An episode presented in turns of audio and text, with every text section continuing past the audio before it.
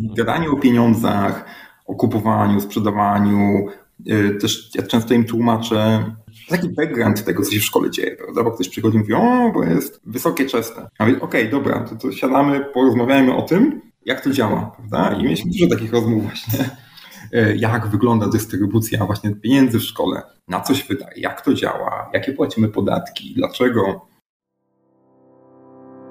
Jak odnaleźć się w finansach? Jak sprawić, by pieniądze służyły realizacji naszych celów życiowych? Na te oraz inne pytania odpowiadają goście podcastu Po ludzku o pieniądzach, którego partnerem jest General Investments TFISA i który mam zaszczyt prowadzić. Nazywam się Radosław Budnicki, na co dzień prowadzę podcast Lepiej Teraz i nie jestem internetowym guru zarabiania. Rozmawiam tylko po ludzku o pieniądzach z ekspertami, którzy zrozumiałym językiem tłumaczą zawiłości finansów i to, jak sprawić, by pieniądze nam służyły, a nie nami rządziły. Serdecznie zapraszam. Witam Was serdecznie w kolejnym odcinku podcastu Po o pieniądzach. Dzisiaj kontynuuję nasz cykl rozmów na temat edukacji alternatywnej. W 107 epizodzie wystąpiła Marianna Kłosińska, prezeska, założycielka szkoły Bullerbyn, która opowiadała o swojej szkole demokratycznej. No a tym razem zaprosiłem do rozmowy Andrzeja Wysockiego, założyciela szkoły Kastalia, który zgodził się opowiedzieć o tym, dlaczego stworzył tę szkołę i na jakich zasadach działa. Moi drodzy, serdecznie zapraszam do wysłuchania tego odcinka. Cześć Andrzej, witam cię serdecznie w podcaście Po ludzku o pieniądzach. Cześć. Bardzo dziękuję, że zgodziłeś się wystąpić.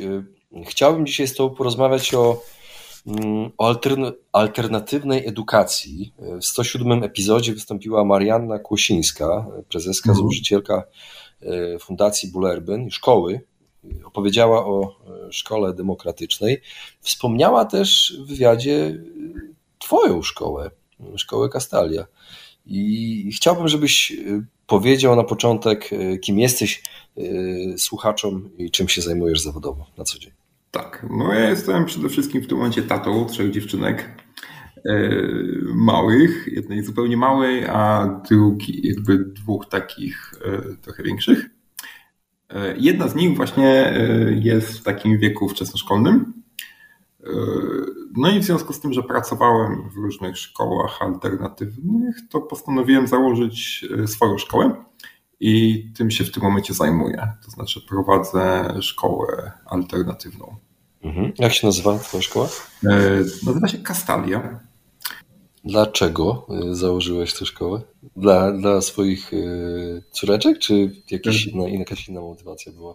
To są dwie rzeczy, prawda? W sensie z jednej strony dla córek, ale trochę dlatego, że jakby bycie nauczycielem jakby zawsze było moim zawodem.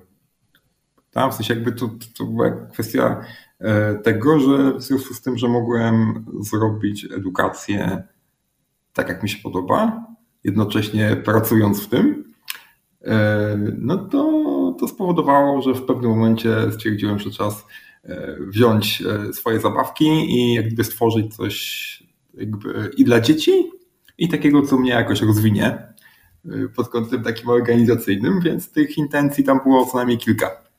W sensie takim, no, jakby, jeśli mogłem zrobić szkołę marzeń swoją, jeszcze dla swoich dzieci, jeszcze się jakoś zrealizować zawodowo, no to stwierdziłem, że to jest super opcja. No właśnie, a powiedz, jakie ty masz przygotowanie edukacyjne, że tak powiem? Czego uczyłeś? Czego się sam uczyłeś? Może jakie, jakie studia mhm. masz za sobą? E, ja, jeśli chodzi o studia, ja jestem e, po filozofii. Mhm. I i co robiłem? No i też yy, po filozofii zacząłem uczyć w szkole systemowej etyki i filozofii. No i tam się w ogóle zetknąłem z... Ale w, w średniej szkole, podstawówce? Yy, w każdej. Bo to było coś takiego, że mm, etyki są zwykle po dwie godziny. Yy, klasa miała zawsze dwie godziny etyki albo religii. No i na każdym poziomie było zapotrzebowanie, prawda? Kiedyś było bardzo mało ludzi po filozofii, którzy chcieli uczyć w szkole. Prawda? Więc ja nigdy nie chciałem być nauczycielem, ale tak się wkręciłem. W sensie to było, to było ciekawe. No i w pewnym momencie zobaczyłem, jak szkoła funkcjonuje, tak od środka, i że ja mogę robić fajne rzeczy, ale no, że szkoły systemowe są pod wieloma względami straszne. I coraz bardziej się zbliżając do wieku, kiedy moje dzieci mogłyby pójść do szkoły, coraz bardziej zaczęło mnie to przerażać. E, no nie, to tak naprawdę jeszcze zanim moje dzieci w ogóle się urodziły, to ja już, ja już, ja już, ja już mnie, mnie gryzł ten system, prawda? I zwiałem do edukacji alternatywnej. W sensie zacząłem szukać pracy e, w szkołach, które są poza systemem. Mhm. Dobrze, a powiedz, jak ty rozumiesz edukację alternatywną? Co nazywamy edukacją alternatywną według ciebie? Bo Marianna powiedziała swoją definicję, jaka jest twoja definicja? Mhm. E, nie pamiętam, co na to powiedziała, słuchałem tego podcastu. E, to jest tak, prawda? W sensie takim, bo, bo wiesz, bo to jest edukacja alternatywna to jest bardzo szerokie pojęcie. No? Mhm. W sensie jakby generalnie e, generalnie według mnie wszystkie te rzeczy, które są poza tym głównym nurtem takiego, wiesz, nauczania klasowo-ocenowego, mhm. no to są dla mnie edukacją alternatywną, prawda? W sensie Montessori, szkoły waldorskie, plan daltoński, to wszystkie, które nie robią tego tak, jak robi państwowy system edukacji. To jest dla mnie edukacja alternatywna. No i w tym się mieści bardzo dużo różnych opcji, tak? No i my jesteśmy jedną z, taki, jedną z takich opcji. Mhm. Andrzej, powiedziałeś, że przerażało Cię, a powiedz konkretnie, co Cię przerażało w tym systemie, systemowej edukacji? E, wiesz co, początkowo e, presja na wyniki. Dlatego, że wylądowałem, jakby zacząłem uczyć w takich szkołach, które już tak wiesz, tak pniesz się po stopniach edukacji, po stopniach kariery, prawda, i dochodzisz do szkoły, która no rzekomo ma być taka, wiesz, elitarna i ma e, dawać super wykształcenie, e, ale widzisz dzieciaki, które są zajechane presją, tym, że mają osiągać wyniki i widzisz ten cały taki szczurzy pęd do tego, żeby szkoła miała jak najlepsze wyniki na egzaminach. E, wtedy jest wysoko w rankingu. No i kiedyś tak, tak już mnie tknęło i to był taki moment, kiedy stwierdziłem, że czas się stąd wynosić. Jak rozmawialiśmy kiedyś nawet o emocjach i dziewczynka mi mówi tak, no, bo ona to jak się stresuje, to wymiotuje. Kiedy wymiotujesz? No na przykład jak się stresuje przed egzaminem. I to ja pomyślałem, o Boże. Przyznam ci się, że ja przypominam sobie moją e, szkołę i doświadczenia bardzo podobne do tej dziewczynki miałem. Muszę ci tak, i, i jeszcze drugi taki moment to było, e, jak prowadziłem takie zajęcia na etyce, e, już nie pamiętam, ale tam chyba trzeba było jakaś, jakaś taka kreatywna robota, że trzeba było wymyślić, no kim chciałbyś być, prawda? W sensie tak zafantazjować tak totalnie. Mhm. I no i wszystkie dziaki piszą, piszą, coś tam wymyślają w ogóle. No coś w takim stylu, jak wiesz, jak że piszesz nekrolog swój taki fikcyjny. Tak, tak. A, i tam to było zmienione na to, że musisz napisać o sobie taki artykuł w Wikipedii. Wiesz, jesteś już dorosły, już masz tam swoje lata, tak, tak, piszesz tak. sobie artykuł w Wikipedii. No i dzieciaki tam kombinują, piszą, piłkarzem, to, to chciałby w ogóle być youtuberem, wszyscy chcą być youtuberami teraz. A wszyscy, a to już było modne już, wiesz, już 10 lat temu e, już się to zaczynało. No i dziewczynka siedzi nieruchomo. No i tak podchodzę, tak, no, no co jest? Tak? Bo mama chciała, żebym była lekarzem, a ja nie chcę. Zdecydowanie. O, rety. Ja co byś chciała robić? No i tam się dopiero zaczęło. Wiesz, no dziecko, które po prostu przez szkołę, przez rodziców miało presję, bo ono jakby dostało na tacy, kim ma być, co ma robić, jak się ma zachowywać. Y, do tego dochodzi system ocen, system egzaminów i tak dalej. Ja kurczę, mi się zrobił żal tych dzieci i w pewnym momencie stwierdziłem, że no, no, no, trzeba coś robić innego, bo, no, bo to jest po prostu niehumanitarne. Mhm. No dobrze, no to dobrze, że to powiedziałeś, bo teraz mam pytanie. W takim razie co Twoja szkoła innego wprowadziła, jeśli chodzi o system na przykład oceniania? Czym się różni od klasycznego? Jak wyglądały Wasze lekcje? Możesz powiedzieć trochę więcej na ten temat. Mhm.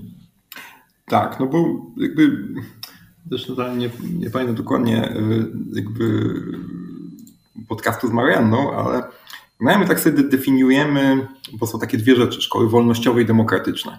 Mhm. No, w sensie to jest to, to jakby co robi nasz nurt. No i generalnie szkoły wolnościowe to są, tak na to mówimy, że to są szkoły, które y, szanują autonomię dziecka. No, I traktują je fair, prawda? W sensie takim, no, że dziecko jest generalnie y, kimś, z tego wolą trzeba się liczyć. Prawda? I traktuje się jego wolę i autonomię, że jest w ogóle dzienną osobą, która może podejmować jakieś decyzje, poważnie. Mhm. I traktuje się wolność dziecka poważnie, po prostu respektuje jego prawa. I jest bardzo dużo takich szkół, prawda? Jakby, które gdzieś tam się łapią w tym.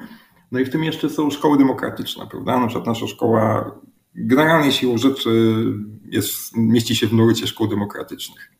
Czyli taka szkoła, która robi to, właśnie jeśli chodzi o autonomię, wolność dziecka, ale jeszcze ma duży nacisk na życie społeczne. Mhm.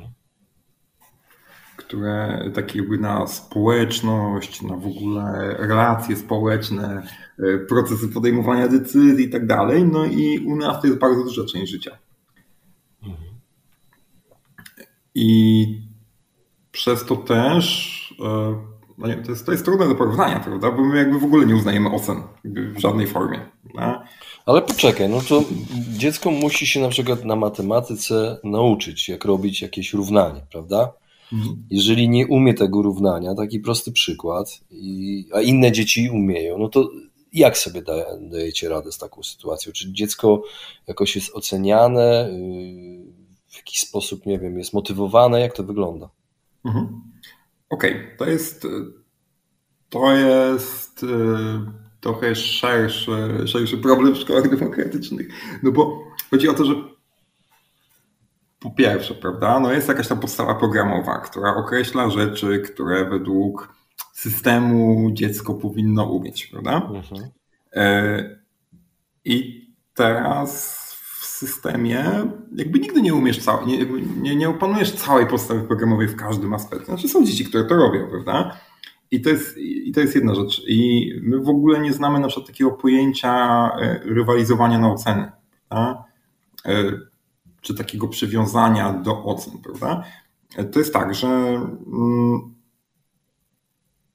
no, dziecko ci wybiera, prawda? W sensie takim, że mamy zajęcia, prawda? Mamy jakiś, jakiś taki rodzaj tutoringu, prawda, na który się umawiamy, ale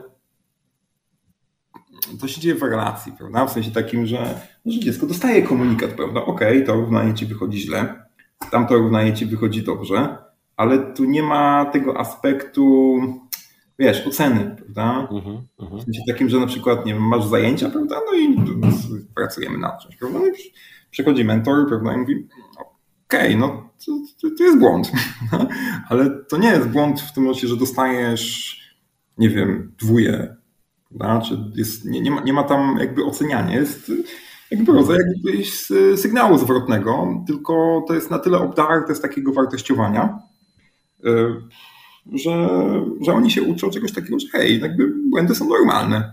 Jakby to w ogóle nie ma problemu. To też jest tak, że też nie musisz tego koniecznie umieć. W sensie takim, że to jest pozbawione, my już w ogóle nawet nie myślimy o tym, prawda? W sensie takim, że w szkołach e, demokratycznych ten brak ocen jest już jakby czymś, co jest tak oczywiste, że w ogóle się na ten temat nie dyskutuje. Mhm. No ale dyskutuje się o tym, że jakiś uczeń, mhm. klasa poszła z programem dalej, powiedzmy, A. te równania stały się na tej trzymajmy się tej przykładu tego, tej matematyki. Yy, równania stają się coraz bardziej skomplikowane, a ten mhm. jeden uczeń zatrzymał się na jakimś tam podstawowym. A, jasne. No tak. O to no, mi chodzi. Ja okay. chciałbym, żeby słuchacze bardziej zrozumieli, jak, mhm. jak dajecie sobie radę właśnie z takimi mhm. uczniami, którzy są zapóźnieni z programem na przykład. A, jasne, okej. Okay. Już rozumiem. E to jest coś takiego, bo pewnie słuchacze w większości się zetknęli z czymś takim, co się nazywa system klasowo-lekcyjny. Prawda? W sensie takim, że dla nas, y, którzy wyrośli, ja też wyrosłem w normalnej takiej systemowej szkole, jest oczywiste, że dzieci w tym samym wieku, które dzielą się na kilkunasto, kilkudziesięcioosobowe zespoły zwane klasami. Prawda? I ta klasa to są dzieci na jednym poziomie, w jednym wieku. i odbywają się jednostki lekcyjne, prawda, którym jest wypełniony czas, plus przerwy. No i to jest jeden tylko z systemów, który, w którym jakby można prowadzić edukację. Prawda? Jakby u nas jest tak, i pewnie w większości szkół demokratycznych, że mamy grupy wielowiekowe. Mhm. Prawda? I to jest coś takiego, że są zajęcia na różnych poziomach, na które, na które można przychodzić, prawda? I tak naprawdę przychodzisz na zajęcia, czy uczysz się tego, co jest akurat na Twoim poziomie i jakby czego potrzebujesz, a niekoniecznie jest Twoją klasą. No, w sensie takim, że jeśli masz na przykład osobę, która nawet jest na przykład w szóstej klasie szkoły podstawowej, ale jakby potrzebuje czegoś zupełnie innego, no to chodzi do innej osoby na inne zajęcia, albo w ogóle uczy się indywidualnie. Prawda? W sensie to jest tak, że to jest wszystko trochę na zasadzie tutoringu e, i mentoringu konkretnego dziecka, prawda? A nie tak, że masz jakąś grupę, gdzie musisz wyciągnąć jakąś średnią i, mhm. i ją jakoś przeprowadzić przez, przez program. No, w sensie to, to tak działa. Szczególnie, że to dzieci w różnym wieku, prawda? I no tak, tak, tak, że to jest po prostu... Znaczy, słuchaj, z racji tego, że wasze szkoły są, no nie ukrywajmy, mało popularne, mhm. nie są to masowe, nie jest to jakieś masowe nauczanie i te klasy na pewno są mniejsze. Powiedziałeś, że kilka poko kilkupokoleniowe są. Mhm. Ile e, dzieci uczestniczy w takich e, zajęciach? To jest tak. E, ja nie do końca wiem, jak to jest, jaka jest średnia, prawda? Ale w większości, w większości w takiej, w takiej, takiej grupie to jest kilkanaście osób. Na przykład u nas. Czyli dwa razy mniej niż w klasycznej szkole. Dokładnie dwa razy mniej. Tak. Pewnie tak. Tak, jakby to przełożenie ilość dorosłych na dzieci, jakby grupy w ogóle są zwykle mniejsze w szkołach demokratycznych i w ogóle mhm. alternatywnych. Mhm. Dlatego, że, że wiesz, na przykład ja jestem mentorem w takiej grupie, gdzie są dzieciaki od, e, od czwartej klasy systemowej do siódmej. Mhm. No? I, I po prostu ja muszę mieć z każdym relację, muszę każdego znać, e, naprawdę mieć dobrą sztamę z tymi dzieciakami, naprawdę być z nimi, bo to mi pozwala z nimi pracować bez presji i ocen, prawda? Bo my sobie ufamy, znamy się, jesteśmy w dobrych relacjach. I tego nie zrobisz z 30 osób. Mhm. Niestety. A powiedz mi, y, jak przygotowujecie dzieci do życia w normalnym, tym współczesnym społeczeństwie? Mam tutaj na myśli konkretnie y, na przykład naukę y, finansów osobistych, gospodarowania pieniędzmi, podejścia do pieniędzy. Czy, czy macie mhm. jakieś takie zajęcia? Mhm. Yy, tak, znaczy to jest, to jest tak, że no, na różnych etapach jest różnie. Ostatnio e, mieliśmy taką serię gier ekonomicznych. Jest coś w rodzaju takich gier terenowych, gdzie, gdzie zarządzasz taką właśnie, wiesz, ekonomią. To jest akurat dosyć popularne, prawda? No, robiliśmy też zajęcia o tym w ogóle, jak, e, jak prowadzić firmę, prawda? Jak wygląda proces w ogóle zakładania firmy. Też e, gadaliśmy i to często się przewija ten motyw, prawda? Bo my, to jest tak, że tutaj dzieciaki partycypują w budynku szkoły, prawda? W sensie my tu sprzątamy, zarządzamy tym, kupujemy rzeczy, wiesz, to jest wszystko robione jakby przy wpływie wszystkich. Prawda? Więc gadanie o pieniądzach, o kupowaniu, sprzedawaniu, y, też ja często im tłumaczę taki background tego, co się w szkole dzieje, prawda? Bo ktoś przychodzi i mówi, o, bo jest wysokie czesne. A mówię, okej, okay, dobra, to, to siadamy, porozmawiajmy o tym, jak to działa, prawda? I mieliśmy dużo takich rozmów właśnie jak wygląda dystrybucja właśnie pieniędzy w szkole, na co się wydaje, jak to działa, jakie płacimy podatki, dlaczego. I to się dzieje jak gdyby też i w zajęciach, i w całym kontekście w ogóle zarządzania rzeczami. No, w sensie chce, chcesz coś kupić? Okej, okay, dobra, tylko zwróćcie uwagę, że potrzebujemy na to zarezerwować kasę, zrobić budżet, więc to jest, to, to takie bardzo um, prawdziwe, takie bardzo na żywym organizmie uczył. Na żywym organizmie. To nie jest to jakiś wirtualny, mm, wirtualny projekt. Y, dobrze, Andrzej, powiedziałeś o, o kosztach. Y, Marianna mówiła, że to są duże koszty, nawet nie, nawet nie próbowała bronić. czy ty się mm. zgadzasz, że to są duże koszty? Czy są za duże, czy są w sam raz? Jak to wygląda? To są straszliwe koszty, e, dlatego że... Ale dla rodziców czy dla was? Bo... E, Wiesz co, to jest tak, że mm, no, to, to się gdzieś tam równo rozkłada, prawda? Dlatego, że my jednak y, próbujemy tak robić, żeby to było, pewnie Marianna użyła tego słowa, maksymalnie inkluzywne. prawda? Jak tylko się da, dlatego, że no, zdajemy sobie sprawę, jakby ile ludzie są w stanie zapłacić, prawda? A my też mamy tak, że my trochę przebieramy w tych ludziach, prawda? W sensie takim, że nie każdy zgadza się z tym, co my tu robimy. Mhm. I paradoksalnie często ludzie, którzy mają bardzo duże fundusze na edukację dzieci, wybierają bardzo twardą, systemową edukację, która im dzieci, e, przepraszam za słowo, wytresuje. Mhm. Spotykam się z tym niestety. E, I ja, wiesz, no, no, no i to jest coś takiego, że wiesz, przychodzi do ciebie dziecko i czasami ciężko jest mu odmówić. A, więc tu już się zaczynają sprawy takiego kombinowania, co tu można zrobić, mhm. żeby to dziecko mogło u nas funkcjonować. Może jakieś stypendia, jakieś systemy? Tak, tak, oczywiście, to, to właśnie tak, tak, tak, tak to działa, prawda? W sensie takim, że wszyscy, wszyscy się zastanawiamy, jak robić to jak najbardziej inkluzywnie, żeby to nie była, wiesz, żeby to nie było wykształcenie dla elit. Rozumiem. Prawda? Które potrafią za to zapłacić, bo koszta są ogromne, w sensie takim, że my to cały czas próbujemy optymalizować, kombinować i tak dalej, ale w tym momencie e, szkoły demokratyczne w całości właśnie działają na takiej zasadzie, że jest to edukacja domowa. Mhm. Formalnie. E, to znaczy jest formalna szkoła matka. Właśnie Marianna e, ma jedną z takich szkół, prawda? Mhm. która jest faktycznie państwową szkołą, która ma dzieci w edukacji domowej. I te dzieci są zrzeszone właśnie w takich grupach, które często nazywają się właśnie szkołami, prawda? Jakby Kastalia nie jest szkołą z punktu widzenia państwowego. Prawda? W sensie nie jest szkołą y, jakby ani prywatną, ani państwową. Tak naprawdę z punktu widzenia takiego prawnego jest y, firmą obsługującą edukację domową. Rozumiem. Dobrze, powiedziałeś coś o elicie. Czy wy kształcicie elitę osób, które myślą samodzielnie i zastanawiam się, czy to w jakiś sposób przekłada się na ich przyszłe życie. E, bo nie wiem, jak długo już istniejecie, więc pewnie nie można jeszcze tego ocenić, gdzie tam dzieci poszły, na jakie studia. No ale zadaję takie pytanie, jak to wygląda z Twojego doświadczenia, z tego, ze szkołami, z którymi się zetknąłeś? Jak to się przełożyło na przykład na sferę finansową u absolwentów takich szkół? Mhm. E, wiesz co, trudno mi powiedzieć, bo jakby nie znam backgroundu ich jakby, jakby teraz finansowego.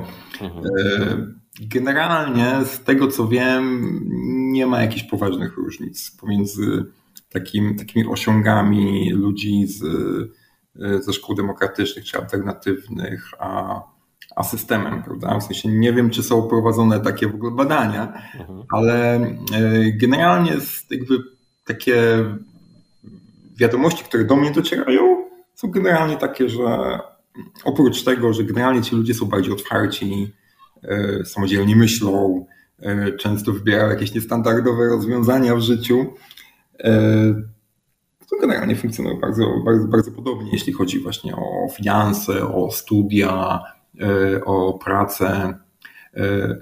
Ale często spotykam się właśnie w internecie, się tak zetknąłem z taką opinią właśnie ludzi po szkołach alternatywnych i ktoś napisał w jakimś komentarzu, tak, ale przede wszystkim oni są bardzo takimi ciepłymi, otwartymi, mhm. odpowiedzialnymi ludźmi. Bo wiesz, bo jak jesteś dzieckiem i już zaczynasz brać odpowiedzialność za, za swoje rzeczy, musisz sam ogarniać e, swoją, swoją edukację, prawda? Jakby masz więcej odpowiedzialności, sprzątasz szkołę, zarządzasz finansami, musisz się na chcieć, żeby robić, a nie jesteś przymuszany, to to bardzo wpływa na no w ogóle na sposób bycia i sposób załatwiania spraw. To nie zawsze ma odbicie w takich osiągach, no ale osiągi to wiesz, no jest oceniane pod tytułem, czy, czy pójdziesz na prestiżowe studia. No, to, to czy studia są prestiżowe, czy nie, to jest kwestia optyki hmm. czyjejś. Aż się chcę zadać pytanie, czy wasi uczniowie są szczęśliwsi od uczniów ze szkół systemowych. Mm, tak, tak, myślę, że tak, sorry, ale to, jest, to, brzmi, to brzmi bardzo butnie, ale ja cały czas obserwuję dzieci systemu, prawda? szczególnie teraz e, w tym okresie pandemicznym i w tym okresie pandemicznym wszystkich uderzyło jeszcze raz, jak smutnym, strasznym, przemocowym miejscem jest szkoła. Mhm. I ta różnica jest ogromna. Znaczy w sensie w takim, takim w ogóle poczuciu e, dzieci, które do nas dochodziły z, do, z, jakby z systemu, mhm. bo mamy takie dzieci, prawda? Potem małe dzieciaki u nas, one nigdy nie widziały, nie widziały takiej systemowej szkoły, trzeba tłumaczyć, jak to działa. Mhm. E, a starsze dzieci po prostu jak do nas przychodziły, to one były zniszczone po prostu przez, przez, e, przez szkołę. A tak zniszczone jakby psychicznie przede wszystkim. Tak. One musiały po na nowo zaufać dorosłym, że ci dorośli nie chcą ich zmusić, zrobić krzywdy, stłamsić. I to jest e, no, straszliwie smutne. Mhm. Andrzej, zbliżamy się do końca. Na koniec pytanie do ciebie jak widzisz przyszłość takich szkół? Mhm. E, co, to jest tak, że w ogóle zyskujemy bardzo na popularności e, jakby po pandemii, czy w czasie pandemii jeszcze.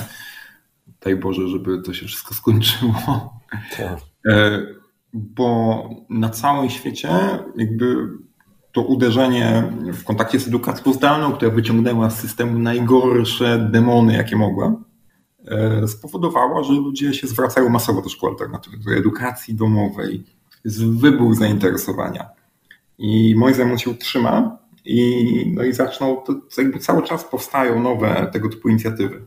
Mhm. I że tak naprawdę prędzej czy później to, to, to, pożre, pożre system w mhm. jakiś sposób, prawda? W tym momencie e, wiem, że Marianna pracuje nad e, państwową, nie wiem, czy ja to mogę mówić w ogóle. Nie, no mogę E, nad państwową szkołą demokratyczną.